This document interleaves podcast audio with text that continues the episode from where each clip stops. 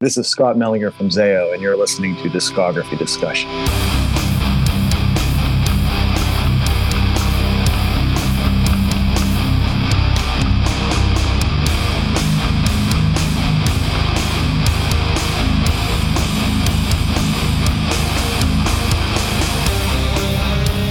You're listening to Discography Discussion, episode 231 Morbid Angel with Scott Mellinger of Zao. If this thing falls, I'll grab it real quick. it's fine. Hosted by Dan Terry People love that. I could just clip that 30 seconds, put it on YouTube, millions of views. and Joseph Wren. These are all clips from the same episode of Discography Discussion. Look, his phone fell a lot. Presented by DiscussMetal.com. And if your maze of torment leads down a crimson corridor, then you are ready for this episode of Discography Discussion. I am Joe. That is Dan. That is Scott. What is up, everybody? Welcome to another episode of Discography Discussion. We are talking about Morbid Angel, and uh, I didn't feel 100% qualified to talk about Morbid Angel without some help. And uh, it's not that Joe's no help, uh, it's just that uh, I, I needed some like professional help. So uh, we pulled in Scott Mellinger from Zao. How you doing tonight, man? I'm good. I'm good. You stoked about some Morbid Angel? I am. I'm actually. I, I don't know if we should start calling them Gojira 1.0 Right. or or, or if we should just call them Morbid Angel. hundred percent. Well, we are going to get into all of that, all the Gojira comparisons, because I actually, I actually didn't hear the, com- I didn't ever think about Morbid Angel when I was listening to Gojira, hmm and then you said some, I don't remember, you said something about that. I don't know if it was on our show or on somebody else's, but I was, uh, you were like, yeah, I mean, Gojira is like the new Morbid Angel.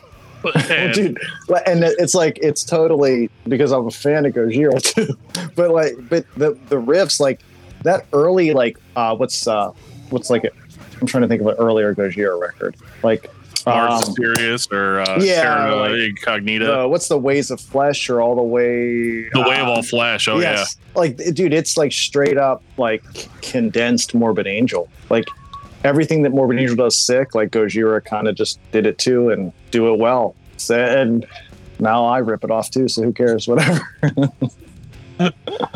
I didn't hear too many Morbid Angel riffs on uh on the Crimson Corridor. yeah there's only like there's like a couple hidden now on Virus, that was um a little bit more there. But yeah yeah yeah haunting pulls is straight up morbid angel Oh yeah. Alrighty. Well, uh, we are going to read a couple of comments, a couple of, or I got an email actually. Um, so something that I think a lot of people don't know is that like maybe for like the first year we were doing this podcast, I just picked the bands that we talked about. Uh, but pretty much ever since then, it's all been listener suggestion. Like, uh, people are just like, "Hey, how come you haven't talked about this band, this band, this band?" And so people send us lists of bands that they want us to talk about. Uh, so I'm going to read an email we got from uh, Revd, uh, who says, "Hey, I just wanted to drop an email saying I love your show. Thank you. Thank you. Uh, it's one of the many things that I listen to to help pass uh, by an otherwise boring workday. I feel that. Uh, not to mention the mix is loud enough that I can hear it in my noisy environment. You can thank Joe for that. Uh, Every he goes, time. Here, here are some bands that I'm into that I would love to see covered on your show in the near future. And uh, he wrote us a book. I'm going to read most of them. I don't may not get all of them, but uh, uh, Agalloch. whoa I don't know if I'm allowed to say anal on YouTube, but maybe I'll edit it out. We'll see. um, uh, Anvil, Body Count. Body Count is definitely happening. it's going to happen, absolutely. Brutal Truth, Candlemass. That one's definitely happening. Uh, uh, Cathedral, Crowbar, the heaviest band in the world. yes Deicide, Disgorge, Dying Fetus, Evile, which is weird because I swore when I read that that we'd already done a Dying Fetus episode, and we, we I guess we didn't. Um, the Faceless, Gorefest, that one's definitely happening. Gravedigger, Hate Eternal, Immolation, Immolation Jungle Rot, Malevolent Creation, Morbid Angel. Oh, we got you covered on that one. um, Mortician, uh, Severe Torture, Six Feet Under, Sleep, Symphony X, and Vital Remains. wow Oof. So that's a lot. That that's like that's like what a whole year worth of uh, worth of episodes. See good you in 2023. I don't think we're, I don't think we're gonna do the anal episode. Just I don't know if I Remind me to call to Matt. Nas for that one. Yeah, you guys can do it together. I'm not gonna. I, I don't think I'm gonna be sick that week. Um, but yeah, so we will definitely. I think a lot of these we actually have on the list already. So uh, your voice has been heard. We will get to some of these uh, as I make the calendar. I think I've made most of the calendar for this year already, but uh, next year, next year's prime picking, so it'll be a lot of fun. Hey, Dan, What's up? we did a Patreon hangout this week. You want to talk about how awesome that was?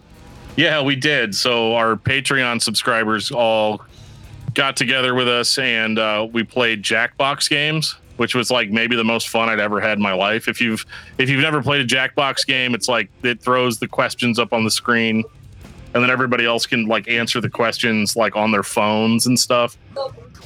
And all I know is that my wife was like, after we were done, was like, you were downstairs, like yelling, laughing, and screaming into the computer. Like, there's no, she's like, I've never seen you have that much fun, like in at least 10 years. I said, okay, well, that's cool. But yeah, that was a, that was a ton of fun. And uh, we're going to definitely keep doing that once a month. So uh, if you guys are not members of the Patreon and you want to be, we will give you information on that at the end of the show. And uh, oh, yeah, we have some Patreon feedback as well. Um, Lance Allagood The King of Metal. uh, was a little irritated that we did not talk about the Iron Maiden live albums in our Iron Maiden episode. And uh, the only thing I could say to that is, yeah, I know Iron Maiden's a great live band and they have lots of great live albums. I just didn't want a seven and a half hour episode. so, and they had so many albums. But uh, you know, maybe maybe we'll do something special uh, on the Patreon feed just for that. Um, yeah. So metal news. Are we doing metal news? I, I guess we can. Uh, I don't have the Facebook page pulled. Actually, you know what? I can do that. I can do that right now. I can pull that up. I, I really want to get Joe's thoughts on this. Well, before Dan finally finds out what I think about the new Colors album, I'm going to take this time to say thank you to everyone for listening to the podcast. Thank you for listening and for subscribing. If you are not a subscriber, then you can find everything discography discussion at discussmetal.com. We are on Spotify, Apple and Google Podcasts, TuneIn Radio, Stitcher, iHeartRadio, twitch.tv forward slash discuss metal Dan for all your game streaming needs. So if you have an Amazon Echo or a Google Home, you have no excuse. Ask it to play the latest episode of the Discography Discussion podcast, and it will. We're also on Facebook and on Twitter at Discuss Metal. Be sure to like, favorite, and subscribe. It really helps us out. It lets us know you're listening. And now Dan is going to tell us all about five star reviews. Hey, we do enjoy our five star reviews here on Discography Discussion. If you want to leave us a five star review, do that. If you want to, uh, if you want us to read it on the podcast, definitely like write words with it. Um, but the other good thing that you guys have been doing has been sharing the episodes. There's no better feeling for me than whenever I post something in a Facebook group and my post gets deleted because one of you guys has already posted it in that group. So uh, it's a good problem to have, and I really appreciate it. So, what did you want to ask me about, Dan? Oh yeah, yeah. So here we go. I'm gonna show you this. Something called Colors again? Oh, you already, you already, you already know about it. So I have a feeling this is what you were going to bring up. And uh, well, between the buried and me is putting out a Colors two. They're already taking pre-orders for it. is it going to be as Um, good as the first Colors? I don't know what it's going to be like because I haven't heard it yet. Then I but, have no uh, opinion. That's definitely that's definitely something cool that we need to uh, think about and uh, watch out for in the future. But to the task at hand, let's get into some Morbid Angel. So, Dan, tell me about Morbid Angel. Morbid Angel is one of my favorite death metal bands. They have been around since 1983. I want to say three. No, I don't Scott know. That's that, I don't know. That, Oh, that you don't know? sounds- Okay. That sounds right. Like 83, 84. but 83, 84, something like that. Um, and I was shaking my head like, wow, that's a long time. That's all. yeah, no, they've they've been around for a minute, and um, they are. Uh, oh my god, I guessed it right on the money. I just looked it up, and it was 1983. So Wow. yay! Nice. Um, so these guys started off as kind of like a thrash metal, like early. You know how there was kind of a mixture of like your thrash bands from the 80s. Some of them became death metal bands in the 90s whenever they rose to prominence. It's always really, really good whenever your band is from Tampa, Florida, and it's the early 90s. Mhm. Um, you're probably going to have a good time. You're probably going to record your albums uh, at Morrisound Studios uh, Mhm. with Scott Burns, and uh, Mhm. everybody's going to give you all the praise and adoration that you deserve for playing outrageously heavy riffs, crazy drumming, and vocals that uh, they were, t- to be honest, they were still kind of trying to work it out. And I'm gonna, I'm actually gonna get into that a little bit whenever we start talking about the first album. But Morbid Angel was probably one of the most popular death metal bands to ever exist, only because they got played on like MTV and like Beavis and Butthead and stuff, and they got. I I remember because um, they played uh, they played God of Emptiness on Beavis and Butthead, Mhm. and then like albums just started flying off the shelves uh, right after that. Right And I think for a alongside King people- Diamond. Right. I think a lot of people uh, were introduced to death metal kind of in that way, Mhm. and um, I think that album uh, that that song is from, Covenant, is probably one of the most. I, I don't know if it's the top selling death metal album all, the, all of all time, but it's definitely up there. 1989. Altars of Madness. Yeah. Oh. What, what, Blessed. Which one's the first record? Is it Blessed are the Sick or is it Altars of Madness? It's Altars of Madness. Is it okay? Cool. Yep. I had to. Yeah, I had to yeah. Had So to- and this one's um I'm just gonna say it. It sucks to just say this at the very, very beginning of the episode, but like this is my favorite Morbid Angel album. Oh, wow. Um just because not not that I think like all the other ones are shit, but Mhm. like I think that this one is really unique. Um it, it's it's kind of that early era of death metal where death metal wasn't really a thing. Like I mean it was a thing, but like bands were just trying new things. They, they, they were trying uh, to establish kind of a sound that I think other people would copy going forward.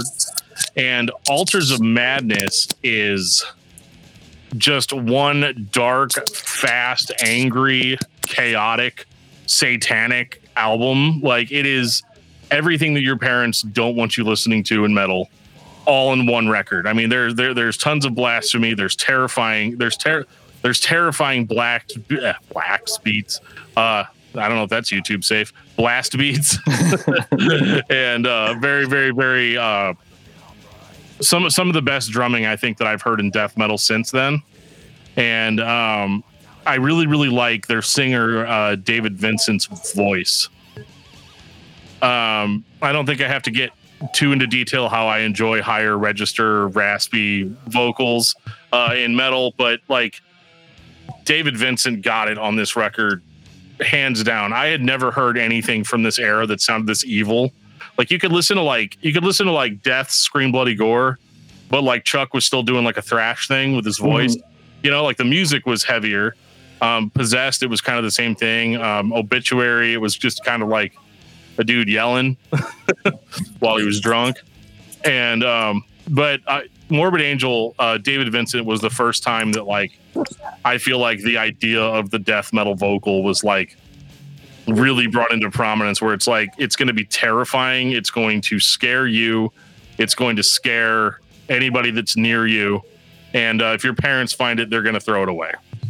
Did you want something that would be compared to Slayer with incredibly epic keyboards and really dark imagery? Because that's what you're going to get with this album. yeah, hundred it, percent. it's it is it's weird to think because it does. It's it's a lot like you were saying, Dan. It's like it's way th- more thrash than what they turn into later. Uh, it's way faster, but his voice and then the way Trey, like his solos sound like they're like they don't sound like a guitar. they sound like you just summon demons and they're in your room. Like Yeah. his solos always start with the weirdest no- noises that I like, and they're just just incredible. I mean, but he's kind of that. I, I think he sticks to that kind of the whole time. But his solos, man, and the guitar stuff that he does, really, it just it's it adds to that whole terrifying thing. And that's that frantic 80s thrash metal influence. Let's just make the loudest shrieking noise we can because Yeah, Eddie Van crazy. Halen did it, and I can make it sound way more dark than that. Yeah, yeah, yeah. That dude. Oh, yeah. We'll get more into how awesome that dude is. Yeah, I mean, like cat strangler solos everywhere. Mhm. and like that's it's not my favorite type of solo but in this type of band Oh, it it's works. all you, it's all Yep. you can have because it's not music that's designed to make you feel good it's Yeah, music like- that like go ahead well, no, like you're gonna like as a guitarist, like you, there's not like melody to like solo to. Like literally, it's just in like crushing insanity that you have to find craziness to work with. Like you can't. I don't know how you like. He couldn't even use like any kind of blues scales or anything. like it has just it just has to be insanity. It's a feeling, Scott. It's Yeah. not a theory. Yeah, there's no yeah. He's yeah, he's throwing his guitar down the steps. I just thought way. that he was reading tab from like a evil book that he found or the something. You know, Necronomicon, the Yeah. Necronomicon solo. I think that's got to be where he gets his name, right? Trey Azagthoth, or as a yeah, as a Gathoth. I don't know. It's it's, it's intentionally. I It's think one of it's those Lovecraft things. Can we just Yeah. call him Trey for the rest of the episode? Azagthoth. I'm saying that. I got it. Azagthoth. I like that. Yeah, that's even better. Uh, Sounds like you're conjuring something over there, Scott. Yeah, dude. That, like, is that his real name? That's not his real name, right? no, uh, Is it like? Is it like Trey? Like, it's probably some crazy Italian name. Because he I looks think like. it's Greek. I can't remember exactly where what, what it is, but it's like William. Oh, so it's, like, it's not even Trey. Yeah, his name's not even Trey. Yeah, That's that's awesome. that's really what we need to need to gather from this. His name's not actually even Trey. But um, so he's uh, that's incredible. okay. His name is George Michael Emmanuel the Third. That's the best name ever. Why did you change it? George What? Emmanuel. What is it? George Michael Emmanuel. Well, I can, can you imagine though being a kid in like the '80s trying to start a band and being like, Yeah, "What's my your name?" George Oh, Michael. my name's George Michael. Yeah, But it's Emmanuel too. I mean, I'm not just George Michael. you know, just call me just call me Trey. Yeah, I'm Trey gonna- what? Azagthoth. yeah. Where did you hear that, Trey? Oh, uh, it's in the Satanic Bible somewhere. Sorry, It's a satanic Bible. You you probably haven't read just it. You don't- probably yeah, don't just- understand. you just don't know about it yet. You'll get it someday. Oh man, but yeah, Altars of Madness is interesting to me because it's number one. It's out. It's it's amazingly produced. Uh, yeah, but- dude, those death metal records are all like they're for what they are. How good Scott Burns was at like actually separating all the different sounds is still mind blowing. I do people still like. I think now people are getting good at doing it that way, but like nobody was able to like. Dude, listen to like even like And Justice for All's '88, and that record has no bass and like right. all the things mixed together. Yeah, and and Scott Burns was able to take the most disgusting guitar tones, the craziest drums, and like you could still hear everything. I don't know if I listened to a remaster or uh, or what, but like when I when I listened to this on my stereo at home, I had to like turn it down because I was actually afraid I was going to blow my speakers, which never happens. Because like I listen to like modern stuff, like um, I mean, dude, the Crimson Corridor uh, digital download, the FLAC is from the master, hmm and it's like the loudest, probably the loudest record that I have on like in my digital collection right now. And even that didn't even that it. didn't blow my speakers. But i thought that i thought for sure that altars of madness like i thought i was going to see smoke coming out of one of the speakers i was like oh i gotta turn that down i gotta turn that down Wow. um, and i don't know if that's a remaster because i don't i don't i, I mean, don't they, think the cd that i ripped it from is the original release I wonder if they did. I mean, I know they. I think they might have, but I wonder if they just mastered it like real hot back then, just to kill like to bother people. maybe Because like, That- didn't what Motorhead did that? Didn't they like have their, their records are like pushed to the limit on purpose? So maybe. That sounds like a decision Lemmy would make. Yeah, it's like that's Motorhead. Yeah. are we ready 1991. Blessed are the sick. who wants to go first Yeah.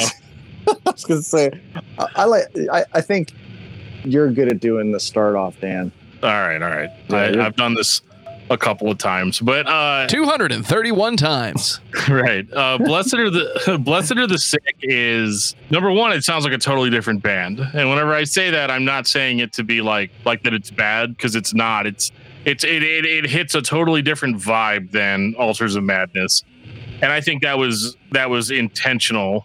Um, they're definitely going for a much more like almost like groove um kind of it's it's got this like sick groove to it David Vincent's vocals go way down. They go they go into like what you would expect from death metal, like the guttural screams and or the guttural growls. He does a little bit of that evil altars of madness screaming uh, towards the end of the album, but this one it's mostly just like really uh it, it's perfect like 90s death metal you know guttural vocals. Um and it, for the most part i really like this record. There's just a few things about it that bother me like the weird interlude like the weird keyboardy interludes that are in the songs. Uh, and i know that this is just the band trying to like we don't want to make altars of madness 2 Mhm. we want to you know we, we really want to show off like our chops.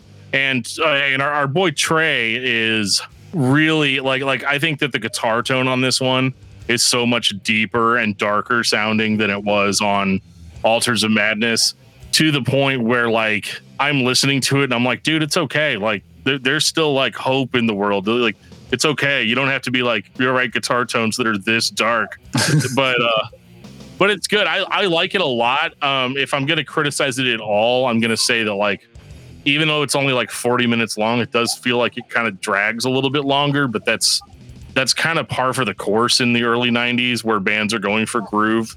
It's like they just discovered it and they just want to just make it last as long as they possibly can. Yeah, like every part's a groove part instead of like the fast and then the groove, the fast. But uh, yeah, I actually this is when I started getting way more into them because like the fast thrashy stuff was like I started kind of getting out of because I think you know when like Pantera kind of was in my mind, kind of my headspace for when this record was I like found this record. So I I love the groove and the slow and and the the the beginnings of the David Vincent like bellowing weirdness. Mm-hmm. but Yep. so I'm I mean I'm in. I'm I'm in now. But I, I think later in now like I can go back to Altars of Madness and really like appreciate that more. And like you said, like production wise it's it's it's, it's such a cool sounding record. And then now like yeah, Trey's guitar tone. I just dude, I don't know how these guys I mean he's using like I've seen video I've seen like I think he has a Marshall.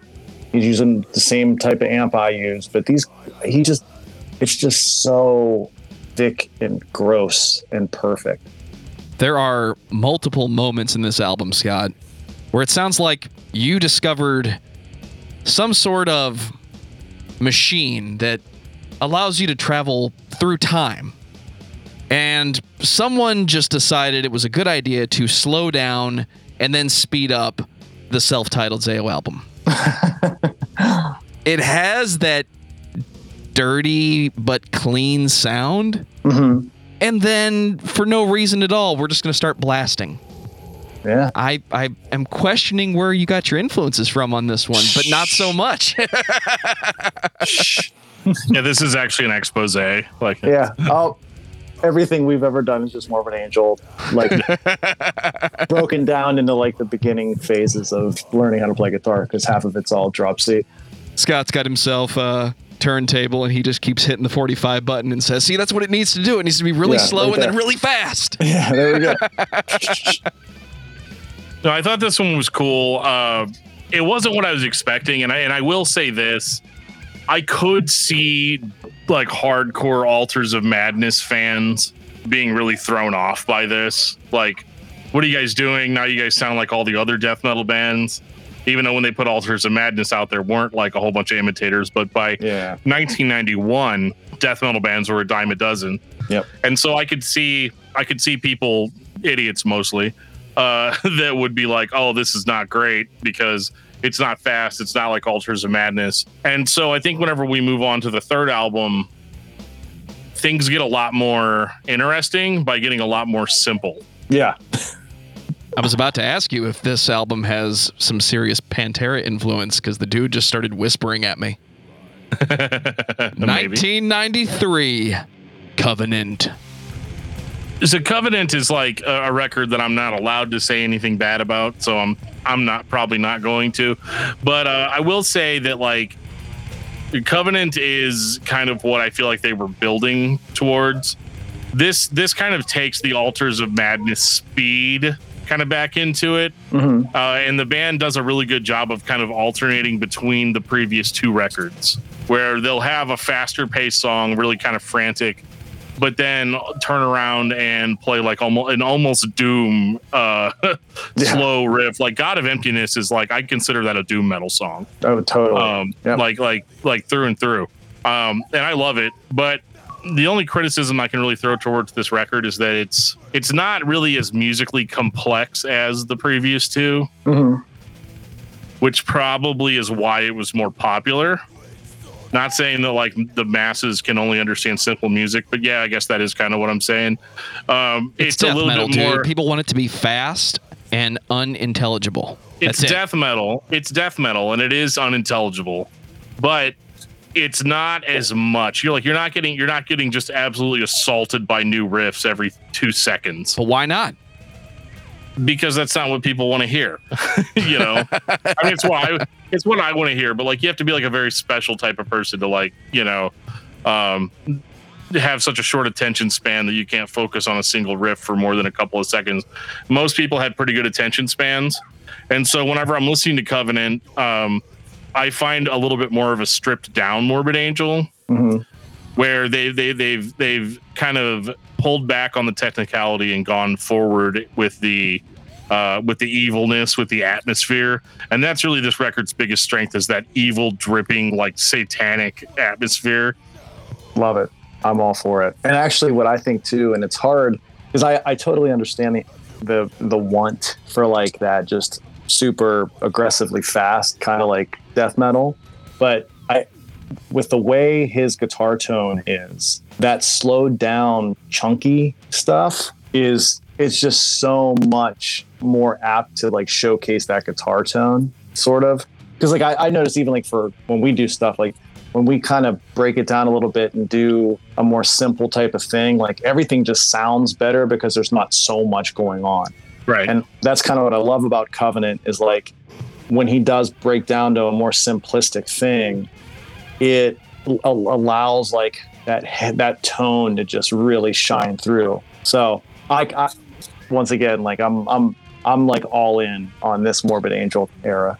And for me, this album is just more of that altars of madness, absolute insanity, where, yeah, it's not as complex, but it is crazy enough that you want to run down to the front of the stage and get yourself in the middle of the pit, get some old school slam dance on.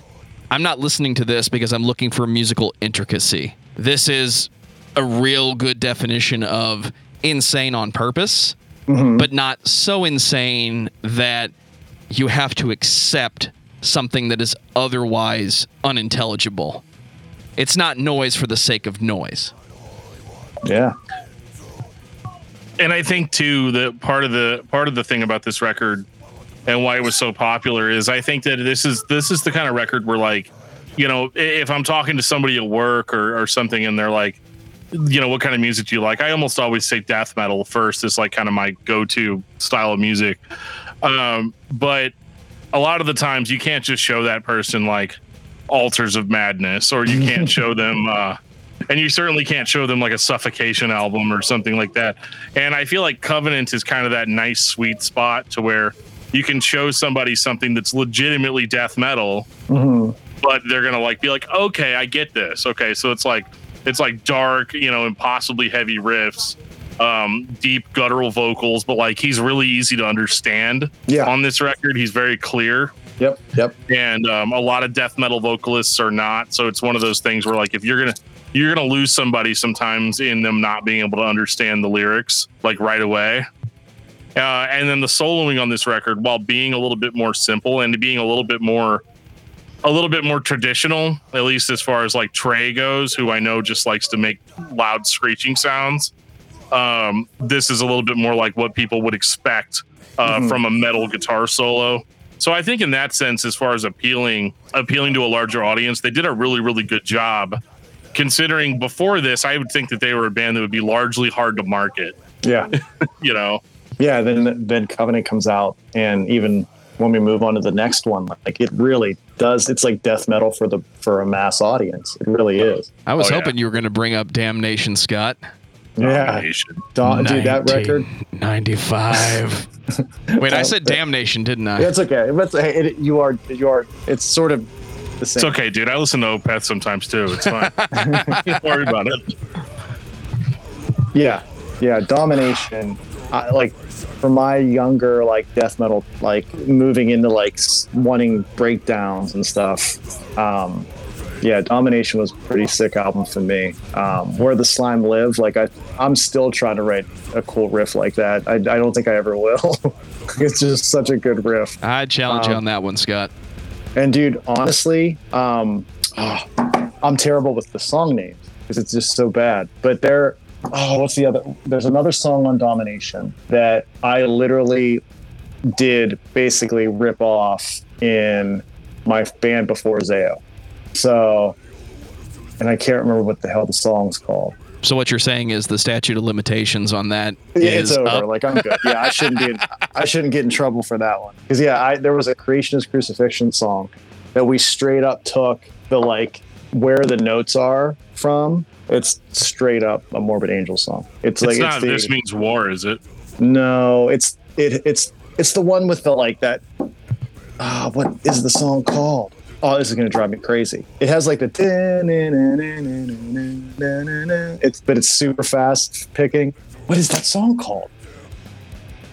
Uh, Dawn of the Angry. There it is. Yes. Yep. Yep. the angry. Yep. yeah. Totally Okay. rip that that like note, those notes are the same notes. I just did them a little differently, but we totally stole that from Morbid Angel because it's that that song should go down like if there was like death metal like Hall of Fame, that's Dawn of the Dawn of. Was it Dawn of the Angry? Dawn of the Angry. Yeah. Yeah, that is Hall of Fame or the death metal song. Oh yeah.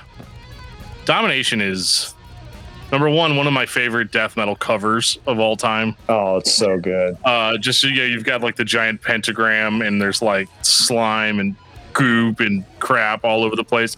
Mhm. And they've got this like they've got this gnarly like green slimy morbid angel logo on there, and you know you've got a huge tower or dick. I'm not really sure which one it is. It's probably a tower. When you see this Um, cover, Dan, are you convinced that Ghostbusters 3 should have been a thing? I was Could have dude, been, man. Where Yeah. the slime live. Yeah. Yep, yep. Straight up Ghostbusters 2 ooze. I like this record more than Covenant, which I Me know too. like some people don't. I do. Some people don't. Like I was reading some reviews today. Um, I read reviews on the Metal Archives website, which uh, has some of the most hilarious reviews for albums I've ever seen. And uh, there were so many people who were like, "Oh, it's so sloppy compared to Covenant and everything." I think this record is like I don't think it's sloppy at all. It's pretty choppy. To, like it's pretty precise to me, um, especially with some of that riffing, like just the kind of the intricate. Can't really say melody, but like I don't know. There's a There lot of really good sounding tremolo on here, and it is Yeah. melodic in places. there is some melody to this stuff. Yeah, I agree. but I like the groove. I like that it's faster uh, than Mhm. Covenant, um, and it's just really like it's really it's a lot of it's a lot of swinging around and being being amazing. And uh, coincidentally, it's the last David Vincent album, Yep. um, which, as we're going to find out later, isn't really a problem. Um, No. But like, it's uh, yeah, like this is absolutely like top tier death metal. This is like if you want if you want if you're a guitarist and you want to learn how to play death metal guitar. You want to start with like Covenant and Domination Yeah. as kind of your, your your starting spot because like I feel like with a band like Morbid Angel versus like a band like Suffocation who we talked about a couple weeks ago Mhm. um Suffocation's of- great like Dude, yeah fa- like, yeah, one of my favorites of all time. um but the problem with the problem it's not even a problem but the difference with a band like Suffocation is um you're going to try to play their stuff and you're going to get frustrated and quit Oh yeah, uh, just gonna be because of the do it. pace. Yeah, the pacing and just trying to get everything down exactly right, the timing on everything. Whereas with a record like Domination, you know, you learn Covenant first, and then you then you learn how to play stuff off of Domination, um, and you cl- you slowly increase kind of your skill set Mhm. that way. Um, this record's kind of like it's up a difficulty level, I guess, as far as guitar playing goes. I don't know. You guys are guitarists, I'm not, but um, I was waiting for you to let that one out because this is Joe's that sitting there with his example of 1995. Scott, stop me if you've heard this one. You go to Guitar Center, you find the coolest looking, I know what I said, either Ibanez or Jackson with a reverse headstock, put the Floyd Rose on it, and get yourself a really dark thrash metal tone. Now, Yeah. only play the first four frets. Yeah. That's it. Yeah. Yeah. And when it's time it. for the solo, Go high, go fast, go loud. Yeah, yeah. But I see. I I always tend for some reason my Jackson headstocks can't go backwards. Like I needed to go. I like the normal Jackson headstock. I love the backwards Ibanez one. Because it sounds better, right? Well, Because it looks cool. well, here's the funny thing about the the uh, the the reverse headstock thing is it's way better for people that drop tune because you get a better longer scale length. More tension. So yeah, you're going to get a longer scale length because your now your low string is like the furthest on your headstock. That's why I'm So the it- insane person who Dude, puts it- standard tuned strings on a baritone guitar. I want more length. Yeah, yeah, it's straight. It, like I Clip that for YouTube, Dan. we have that problem in, in like because I use I'm I I love like just traditional guitars and it's tough to keep those kind of guitars in tune when you're dropped to like B and all that crap. Uh, speaking of being in B, um, oof. Gateways to Annihilation.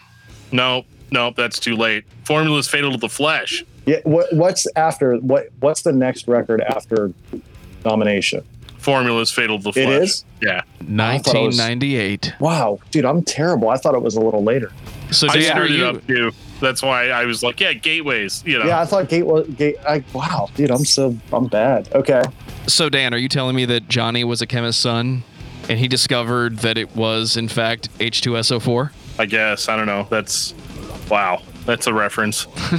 um, this record, like, I kind of expected to hate it, you know, because but dude, it, Yeah. it- this record grows on you. It's weird. Like I think I talked to Dan about this record, and I think this is Dan's favorite Morbid Angel record. yeah, and the law like you don't i think coming off of domination formula's fatal to the flesh is like way too chaotic. And you're like you're not ready for that yet because you're Yeah. expecting like okay they're going in this direction. And then they put that record out and it's just like insanity again. But yeah, still slow and different vocals. So all this stuff happens in this in this record. But as you listen to it it is so good. It's so good. A good death metal album sounds frantic. It sounds out Yeah, of it- time. Yep, it's so, and it does. Dude, he's gone. And Scott's not here anymore. All right, Dan. So, what was Scott going to say about this album? He was gonna say it was the best album of all times. he was going to Um, say, listen to the Crimson Corridor. Wait, that's what you were going to say. Right. So, on uh, YouTube, you will either see this or Dan will cut it out of the middle of the episode. Who knows? I know I don't. I might do some. I might do some. Uh, you know, crazy editing skills. And if I if I can't figure it out, I'll just have Buddy do it. Breaking news Scott Mellinger hijacked during podcast to record new album for Jade Meridian. Thank God we're not live, or else this would be annoying. I'm kidding. I'd be reading comments for days. He said his phone his phone died. He's like, let me charge for just ten to twenty minutes. I was like, all right. We're just gonna keep rolling then. Yeah, yeah, hundred percent. but okay, Um, we'll go back to where we were. Sorry. Yeah, no, you're good. Scott, you were literally breaking into your serious thoughts about domination. No, not domination. It was formulas fatal to the flesh. What he said. Yes. Um, yeah, I think what we were talking about, like it, how they just kind of went back, it was just more chaos. And they brought that chaos back, totally brutal singing again, um, unbelievable drumming. But th- there were like, the way his guitar work always hit me was like, you know how like most people when they write, there's like, it's almost like how he's like thinking in a different dimension or something. Like the Yeah. parts, you know what I mean? Like the parts kind of move linear. Like there's a linear movement to the music, but it like it feels like you're going. You're not just going in a straight line. Like his stuff is so like like I, it, it the way he I, I- don't know how to it's hard to explain but i just it every time like i listen to that record it feels like i don't get it even though i'm listening to it as frustrating as it is sometimes, good death metal is like taking a rubber band and just stretching it back and forth. Sometimes the riff goes up here, sometimes it goes down there, It's just- sometimes it's fast. Sometimes you like- stretch your capabilities a little too far and it sounds like garbage, but it works. even yeah with his soloing and with like the riffs like everything just feels like like all of us are like like watching like trey's on in one like like like how a fly looks at a human being. So he's like a human being, and we're watching him like from a different perspective. He knows what he's doing, but we're over here like I I think I'm following, but like it's so hard to. It's so that record especially like there are just things that he does on a on, on the guitar that I'm just like, what? I And think wo- I can but- hang with this guy, but I'm just not sure. yeah it's he just his his whole process of like of like writing a riff is just so different and cool and like uh, nobody else plays like him For me, the way I would describe it is it's like a vortex, That's a really, good- more than anything. It's like a, just a spinning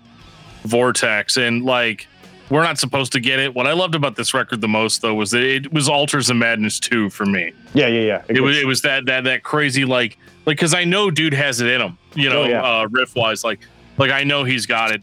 Um, I like their vocalist too, uh, the Mhm. replacement vocalist. I don't remember his name right now, but uh, he's fantastic. I should know this. Um, I think his name was uh, his name was Steve. Yeah, Steve Tucker. that's it Uh, that's he played yeah. bass and vocals. Yeah, and uh, and he was a good replacement, I think, for for David Vincent. Is is as iconic as David Vincent was. This guy is super super super solid on this stuff, um, and he gets it, uh, and he's able to. The, I have mad respect for anybody that can sing over these riffs yeah because like I, I w- I would always struggle with like if if if Joe wrote like a too complicated of a guitar part, I'm just like, how am I supposed to sing Yeah. over this? where you know, you like find your placements like Yeah. yeah, it's the answer weird. is just count to four and fill in the blanks. Don't worry about what I'm I doing know. over here. I know, I know. Um, but yeah, no, he did a really solid job here. Um, I I think it also helped that he was the bassist, so he was able to just kind of. I mean, so was David Vincent, also played bass, but like those guys for th- those bassist vocalists that were pretty prominent in death metal, Mhm. they were so good at, at just being part of the rhythm section, vocally and musically, uh, that it worked out. It worked out really, really well. Um, but yeah, I love this record. This one was like another ten out of ten for me. I thought, I thought, I thought they killed it on this one. Mhm. Even though I'm sure there were fans that were like, "Duh, bring David Vincent back" or what, you know, like whatever whatever. yeah, Like it's the whatever the 1998 version of YouTube comments were back then Mhm. you know um but yeah like this record is is is absolutely killer and uh honestly kind of feel the same way about the next one too. Yeah i see dude i'm i gotta go. I gotta i gotta really get back into some of this later morbid angel stuff because like i after that record i fell off so i gotta really check this stuff out. 2000 Gateways to Annihilation. so gateways to annihilation is it carries on very much. Same lineup um as fa- as formulas fatal to the flesh um and they, they keep the same vibe this is this is the moment where usually on the podcast i'll sit there and say like well you guys didn't innovate right because like when we when we criticize bands or or whatever it's one of those like we hold them to this impossible standard of having to be 100% innovative all the time and also not change anything Mhm. you know Yeah. um and so that that's the that's the plight of the of the metal fan right um but i really like this one i think the tones were a little bit deeper they slowed down in a few places went kind of more back into that kind of sludgy doomy sort of sound Mhm. which i uh i didn't appreciate as much back then but i appreciate more as an older person Mhm. like like I, I as i get older the, I, I i tend to sway more towards the slow doom stuff you know yeah because I I'm like, this is do. the stuff. Yeah, this is the stuff that's actually heavy. It's like, okay, Grandpa, let's go. You know, Yep, yep. I don't like to throw Um, this word around a lot, but this is 87% caveman on this oh yeah record. Just it Oh, has yeah. that Oh, yeah. dirty sound. see dude i can't believe i didn't listen to this more i gotta get back in i gotta listen to this this record again Come on, Scott. What were you doing in 2000 that you couldn't listen to Hmm. Gateways to Annihilation? i don't know dealing with a lot of stuff i think There's a Did you guys DVD watch- about that. you guys watched my three and a half hour DVD. yeah cheap Yeah. plugs, cheap plugs. Yeah. There it is. um, that DVD has amazing has amazing editing. Like, there's so many times where like Russ's lip ring switches f- sides on his face. it's hilarious. Um, oh dude, it was it was it was pre 2005. It's fine. That- Yeah, that- that's what that's what everybody did. yep Um, but yeah, Gateways to Annihilation is it's really a tour de force. I, I think it's the weakest of the th- of the of the previous three albums. I think like do- obviously Domination really heavy, Formulas Fatal to the Flesh also really heavy, uh, Gateways to Annihilation amazing, but like it's the weakest of the three. But this was like a real tour de force. This is three really really rock solid albums that deliver in almost every aspect after what's arguably their more most popular album. Mhm. Um, and there aren't a lot of bands out there that, that can do that, that can that can stay that consistent. That's true. And so, like, I, I, I if you're gonna listen to those albums, they're not super long. If you got three hours, you gotta like, I gotta take a three hour road trip on Saturday. If I pop these three in, man, I'll just be there. It'll be fine. Yeah. Um, it's like time travel, nice. uh, which is what makes this next album really, really hard to talk about. Um, so, uh, Heretic. yeah, I, dude, I'm so lost. I have nothing, so I can't wait to hear. Well, Heretic is Dan's favorite variation of the Doom engine. It has some fantasy themes with uh, a little more hub world usage instead of going level by level. well, This isn't what you want to talk about right now, is it, Dan? yeah. I wish we were talking about Heretic, the computer game, but um, What about Hexen? That's like my Oh, I remember Hexen. I remember Hexen. Yeah, Heretic was the was the prequel to Hexen. Like it was kind of the same sort of like medieval. It's it's Doom, but you're in medieval times. Okay. I guess I have to talk about this record. Okay, Yeah, it's- so it's you. Heretic by Morbid Angel musically is very solid, Okay. but it's like their Saint Anger. Oh. For some reason, you pop the record in, and it sounds worse than it sounds worse than Altars of Madness. Which this so Heretic came out in 2003. Altars of Madness came out in 1989, and it sounds better. And that could just be because I heard a remaster or whatever. But there was another record that came out. I think it came out between Altars of Madness and Blessed are the Sick, and it was called uh, Abominations of Desolation Okay. and it's an album that is basically a lot of the songs that were on Altars of Madness, but it was from years before, and the record label just put it out, um, you know, just to make money. I'm sure you know all about that. You know, people taking you know old demos for for no Yeah, reason and throwing them out. Yeah. Yep. Yep. Yeah. So Mhm. uh, that's what that's what Earache did okay. uh, is they, they put those old demos out. So then you go and you listen to Heretic and you're asking yourself, why does this record, Abominations of Desolation, uh, that's just their old demos, sound better than their newest full length record? wow. And I, I can't figure out why. Like, I don't know if it's just like, were they out of money or. Because I know stuff like that happens. Like bands like a band like Morbid Angel is not pulling the same crowd in 2003 as they are in 1995. Yeah. Right. Mhm. Uh, and so that's why this record's just kind of an anomaly for me. And the thing that pisses me off about it is that it's not like a Saint Anger. It's not a bad record. It's a really awesome Morbid Angel album that sounds like your buddy copied it from CD to tape for you, Wow. you know? And so, like, again, like Trey's doing the Trey thing, you know, he's, he's, Mhm. he's playing those other otherworldly solos and those crazy vortex riffs and you know he's doing all the things but whenever you really start getting into it you have a record that you're like did they record a whole record and then the label accidentally put out the scratch tracks Oh, or like what you know what happened here Or the guitars Um, from the scratch tracks. and i don't know i don't know if it's an intentional choice and like i thought maybe it was just like my headphones you know because I remember I, this was the first record that I, so I bought a brand new pair of headphones, and it's the first time I've ever spent more than a hundred dollars on a pair of headphones. So I was like, all right, these are going to be amazing. And I put them in, and I listened to Heretic, and I was like, oh, these things suck. I, was, Oh, looking around, I was- no. I was like, this is awful. Like, there's no way a Morbid Angel album would sound like that, you know? And uh, then I put on uh, I put on Covenant with the headphones. I was like, oh no, actually these headphones are fantastic.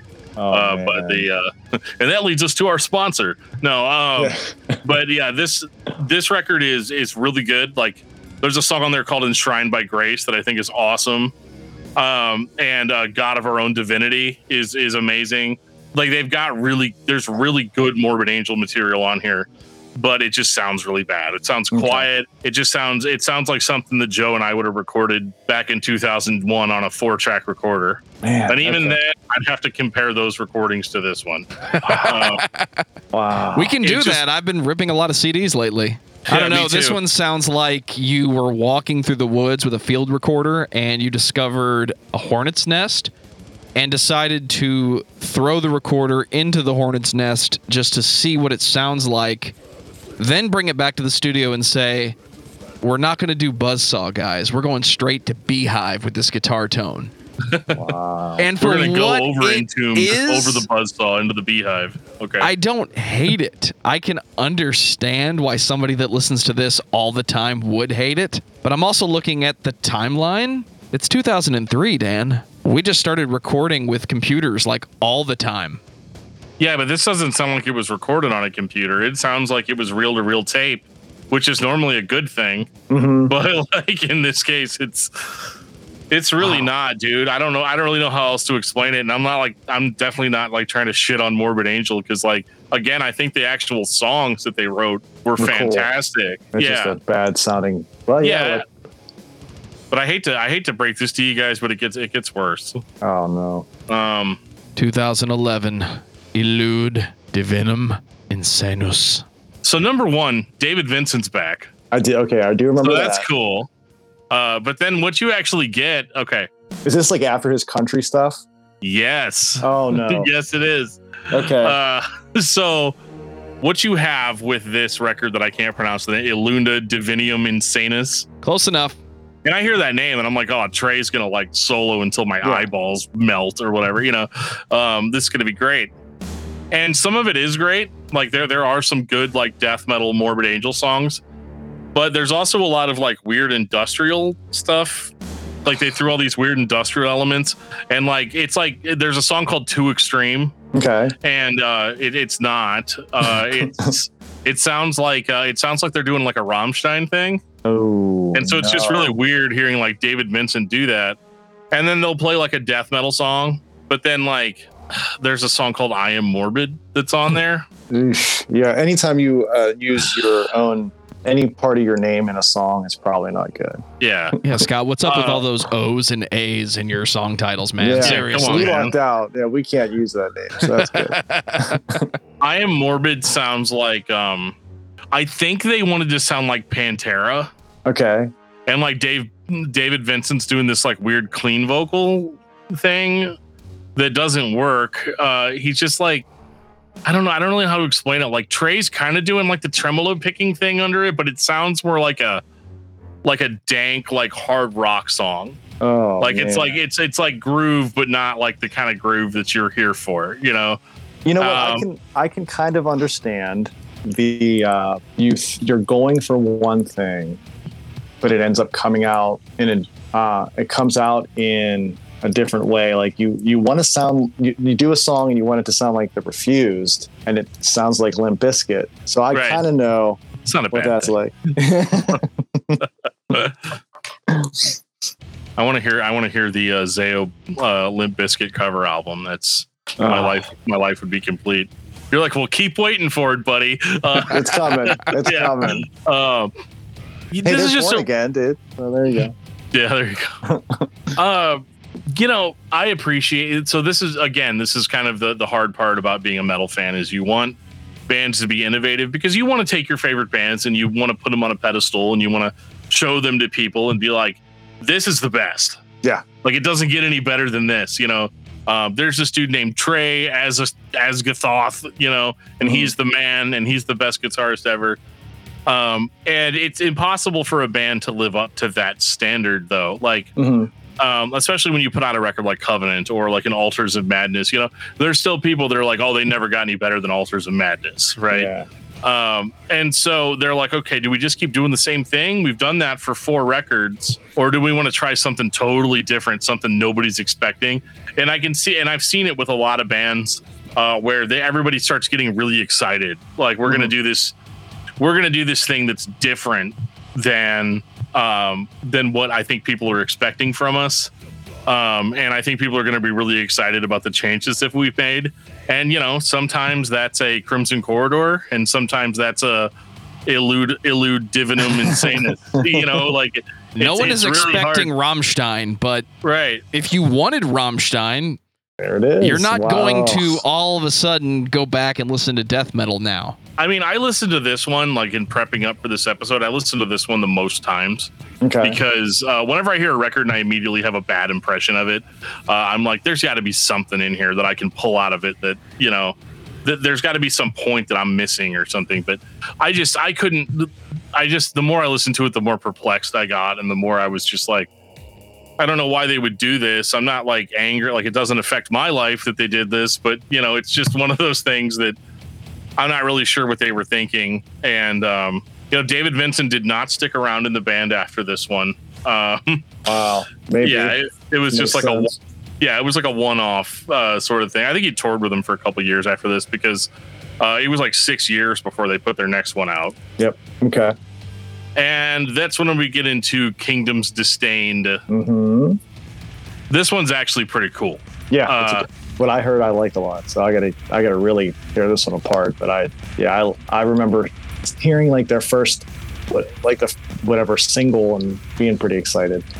it's the most like uh it's the most like domination uh or formulas fatal to the flesh i don't think it's as good as either one of those records but i do think that it's very much in the same vein and i think this is one of those cases where they were like yeah on this last re- on that last record we may have gone too far in a few places let's uh let's kind of go back you know hmm and uh, yeah, this one's good. I, it's got really good production value, which is really good because we haven't really had that. I mean, don't get me wrong, the last record was very well produced. It just wasn't Good.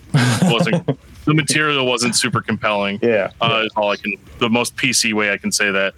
Um, but yeah, I mean, Kingdoms Disdained is Morbid Angel the way you want Morbid Angel.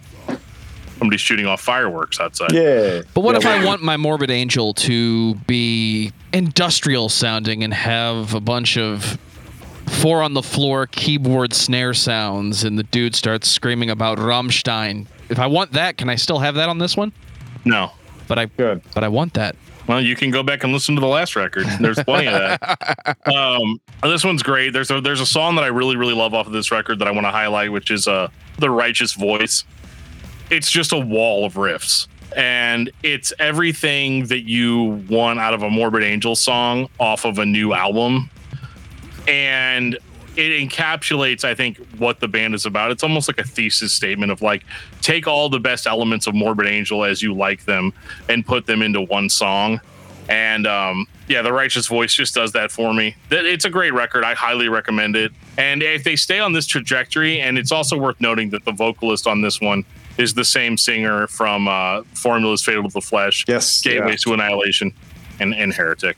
Um, but like, yeah, so that they kind of get back to doing what they do uh, in a really in a really strong way. Um, and for that, I for that I salute them. I mean, I think that I was very happy after I listened to that last record, going into the next one, kind of being a little bit nervous as to what I was going to be getting because when I first went into this episode. I had only really heard up until Gateways to Annihilation hmm and so I remembered Morbid Angel as this like a just incredible band that you know I was like this is going to be the easiest episode ever. We're just going to be like, yeah, Good every record, album ten out of ten, yeah, let's Yeah. go, you know. Uh, and so I was really surprised to hear those the you know two of them towards the end being back, being kind of not that great, and then Yeah. uh, the last one actually being pretty decent. Um, But and this so one sounds I- like 2017. It's a more modern sounding Morbid Angel, Dan. It is. It sounds. It sounds great. Um, but what I actually like about it though is it doesn't sound all that different than old Morbid Angel. hmm Um, and and I like that they kind of kept that production value of. I mean, I, I'm- hate to use this because it's a trope now, but like real drums. Th- these are real drums. That every Yeah. hit doesn't sound the same. You know, like like Uh, It's, not a trope, really- dude. It's a requirement in 2017. it's not though man like it's it's one of those things where like and i'm not like so uh, like up my own ass that like if a band has like sequence drums or whatever that like i'm gonna like get mad about it or anything but it's just uh, it's just one of those things where it's refreshing to hear something that I've been listening to since the 90s still sound like the 90s, Mhm. you know, and Or still use the have same. that. Yeah. Actually, use the same recording techniques. Yeah. Like, hey, if you're a drummer, maybe it'd be cool to just play drums. Uh, I don't know. Right. Yeah. So yeah, that's uh that's all I got, boys, for for for Morbid Angel. Um, oof. Yeah. Yeah. It was. I got to go listen to those other ones, but but yeah, you do. Covenant, Domination and Formulas Fatal to the Flesh. I mean, you really, if you have those three out of your whole career, like you're like the Morbid Angel will never not be awesome because of those three records. So I'm super. I'm I'm really excited to like really dig into this newest one because, like I said, I like the few songs I heard I really liked. So I need to go and really dig on this one. Final thoughts on Morbid Angel. Dan. I mean, it's Morbid Angel. I mean, go go listen to it. I mean, don't listen to that one album, but like everything else, you're going to be fine with. I mean, it's it's um, if you're if you're just getting into death metal, I recommend starting with Covenant um, and then moving on to Domination. I think those two records really solidify it. And then I think when you're done with those two records, go back and listen to Altars of Madness because you're going to like it more. I think. Um, but yeah, Morbid Angel is one of those bands that like you wouldn't you wouldn't have modern bands like Gojira without them. Nope. You know, you wouldn't have these bands that are like instead of being hyper melodic, let's uh let's create our own melodies. Let's create our own weird alien, you know, sort of sort of sounds. Uh, and they're they're one of the best bands for that. So uh, Morbid Angel is definitely a band that you need to be listening to, and uh, you know you might actually pull some inspiration from it that maybe other people haven't pulled yet. It's that unique. Scott, what about you? My uh, music career speaks for itself. I think with Morbid Angel. Sure. no, I'm I'm right there with you. I think that uh, he, Trey's songwriting and his guitar playing is so interesting and and on a different level and inspiring. And I think like anybody that wants to get into this super heavy style of music, you know, if you want to go back to the guy that like really kind of opened up a lot of that like cool after sounds, you know, like and using the super heavy riffs, but like using scrapes in a way that like becomes part of the uh, part of the riff. That's kind of where it starts for that kind of stuff. Um, uh, so yeah, yeah, I, dude, I'm I've I've been a fan of his playing for so long, and I've been a fan of the band with those those older records, and I'm actually ashamed of myself that I haven't given these newer records more of a listen because of how much I like the older stuff. There's only like two that you like really need to listen Yeah, to. I, I kind of Like- missed. Yeah, yeah, but like, uh, what Gateways to Annihilation? I still I hadn't really. I got to listen to that record. It's more. so good. yeah, I got to listen to that record more too. So I got stuff to do. I'm pretty excited. Do you like dirty, dingy sounding death metal records that just make walls of noise that don't let up? Morbid Angel has like nine of those. Yes. And despite Yeah. the random missteps along the way, those are entertaining at worst. Yes. The band is pretty much a sure thing for anybody that is into death metal or extreme over the top thrash influenced music. You've seen more than one band pretending to be this band, so you might as well listen to Morbid Angel because there is no such thing as too much intensity when it comes to this type of death metal. Yeah. Scott, thanks for hanging out with us, man. What's going on with Zao?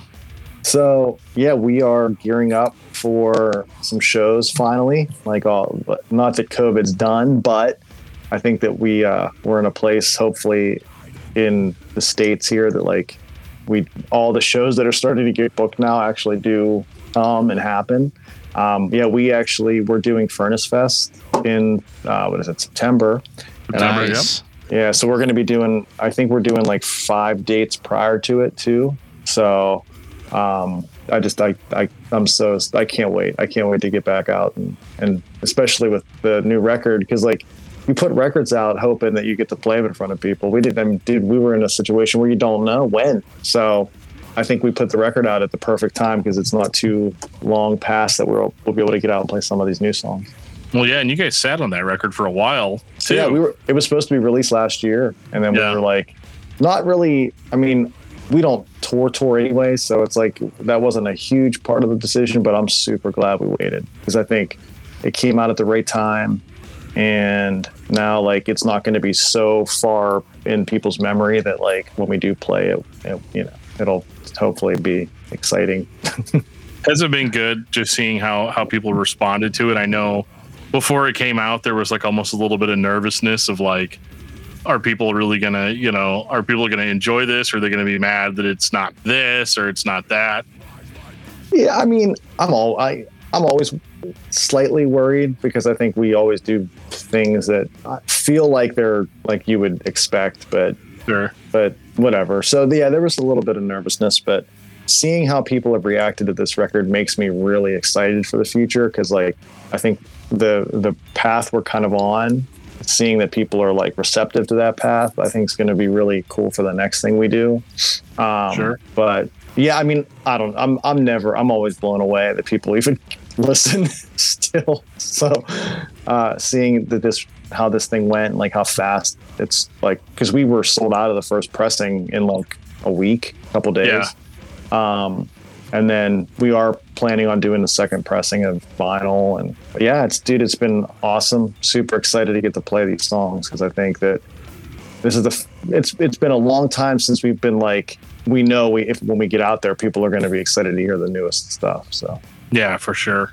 We'll be Yeah, I can't wait. We'll be at Furnace Fest at least. Good, So good. you know, we got that dude. going for it. Furnace Fest is going to be so crazy. I'm I not looking found- forward to the heat, but yeah. Yeah, it'll be pretty hot, but it's going to just be insane. Especially what I've I can't confirm it yet today, but I've heard like three or four different things about what's happening for us that blo- just blew my mind. Yeah. So, That's awesome. Yep, yep. Oh, that's great. Well, we can't wait to see you out on the road again, and uh, we're all good. Um, are you vaccinated, Joe? I'm almost vaccinated. You're almost fully vaccinated. Did you get the first one? I got the first one, and then I got COVID. Oh my Like right afterwards. Uh, yeah, it's my, like my wife woke up one morning and she's like, "Yeah, I can't taste or smell anything," and I was like, "Crap, crap, crap, crap, crap, crap, crap, oh crap." You know, man! I had to call my boss and be like, "Hey, buddy, uh, you know, here, here's what's up." You know, um, they were super cool about it. I got a week off of work order, but I, I, I lucked out, I think, because I was already partially vaccinated. So like, my wife had hit her hard. She was like in bed for like four days, Oh man! and I was, I felt like I had a cold. You know, like a little bit of a sore throat, coughing every now and again, but like nothing big. Um, our kids, we only had assumed we assumed that they must have at least been carrying it, but uh, yeah, they were all at hundred percent energy. Uh, Wow. We have we have four, so it's like hundred percent energy uh, the entire time. So thankfully, like one of the adults was still alive uh, to take care of all of that. oh man! Um, but yeah, so I'm I'm almost there. I got to get I'm getting my next shot. I think uh, in three two days or three days or something like that because there had to be a waiting period after recovery and all that good stuff. So it's been uh, it's been a journey. But man, once I get that second shot, I'm gonna be like I'm just gonna go anywhere and do anything. like Furnace Fest is gonna be uh, is I've been waiting for that for like almost two years now. oh so yeah, same. All of us have too. So super excited. definitely. Scott, what's your album of the week? album of the week. What the hell have I been listening to? What? Wait, what? There was something I actually did just listen to that came out not too long ago. I did listen to something that I liked this week. Why can't I remember the song? What, what, what the hell was it? I got excited. I got uh, maybe I'm thinking Mastodon's doing like a weird acoustic thing. Yeah, I saw that. That got me super excited. But what did I? I thought I heard a song. Dude, I don't even know. I can't remember. Maybe I didn't. Album of the week's probably just an old one that I listen to all the time. Yob. I listen to Our Raw Heart again because that There you record's go. so good. that record should be. That should be your. Yeah. That go with an your- old safe one. Got it. Yeah, dude. okay. There you go. Yeah. nice. Dan, what about you? Uh, you know, it's not usually in my character, but I actually am really digging the new Fear Factory record that just came out. Um, Good choice. Continuum. It's normally just the Crimson Corridor, but I, I don't want to be a total dork in front of Scott. But Well, hey, yeah, I'm like glad. Thank you.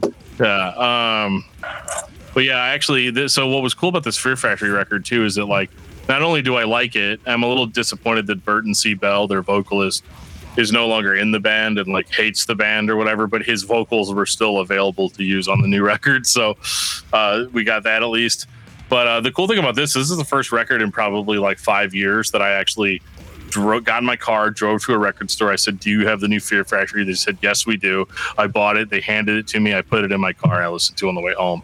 I haven't had that experience in such a long time that it was like, yeah, it was incredible. Because I remember when it came out, and I was like, oh, I really just want to kind of go out and buy this, like buy a Yeah. hard copy of it, you know. Um, and people are like, just listen to it on Spotify. I was like, I know, I know, but I just want to, I just want to get a record and not know anything about it and pop it in and Um, and so I think that that partially enhanced it because I mean I think it doesn't sound all that different than like other Fear Factory records, but um, I I don't know I, I really enjoyed it, and they're one of the few bands that are from that era that are still like really really good, Mhm. you know, and and are still kind of putting out their better stuff kind of in their later career. So um, definitely check out Aggression Continuum by Fear Factory. It's the one with the robot on the cover. I will do that. For me, it's Capital Punishment, the Megadeth years. Nice. Oh wow. It's the version of Megadeth's greatest hits that has all the old mixes on it. Oh wow. So if you want to hear how good those albums were before they decided to remix and remaster them, that's a good place to start. I, mean, I still got my tapes. Me too. That's what it sounds like. I still Yeah. have my tapes. Yeah. That works out. Take us out, DFT.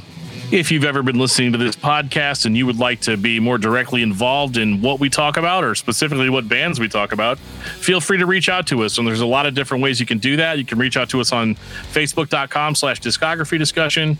You can send us a tweet at Discuss Metal. You can find us on Instagram at Discuss Metal. You can find me on Twitch two times a week, Mondays and Thursdays, playing old school Doom and Doom related games.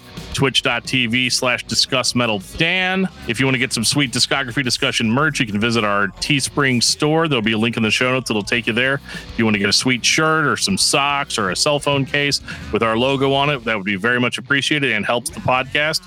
And uh, you can always join our Discord server. There will be another link in the show notes that'll take you to our Discord server, which is kind of the place to be right now as far as uh, hanging out with us and talking.